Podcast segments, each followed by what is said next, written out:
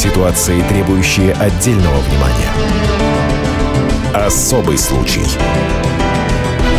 На радио «Комсомольская правда».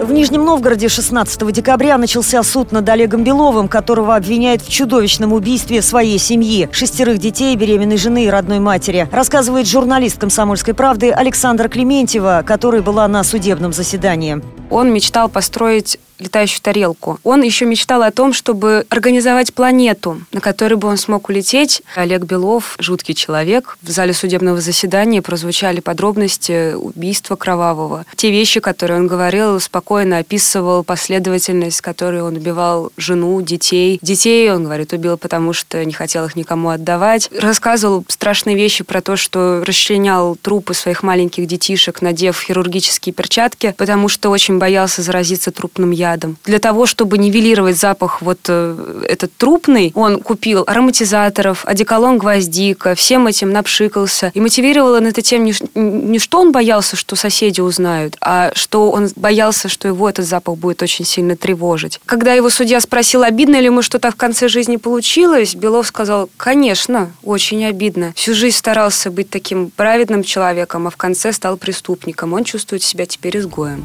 На вопрос судьи, признает ли Белов себя виновным, последний ответил так. Признаю себя виновным, но мотивы не можем сказать.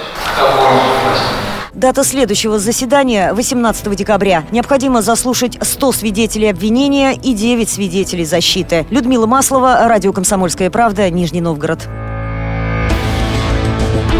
Особый случай.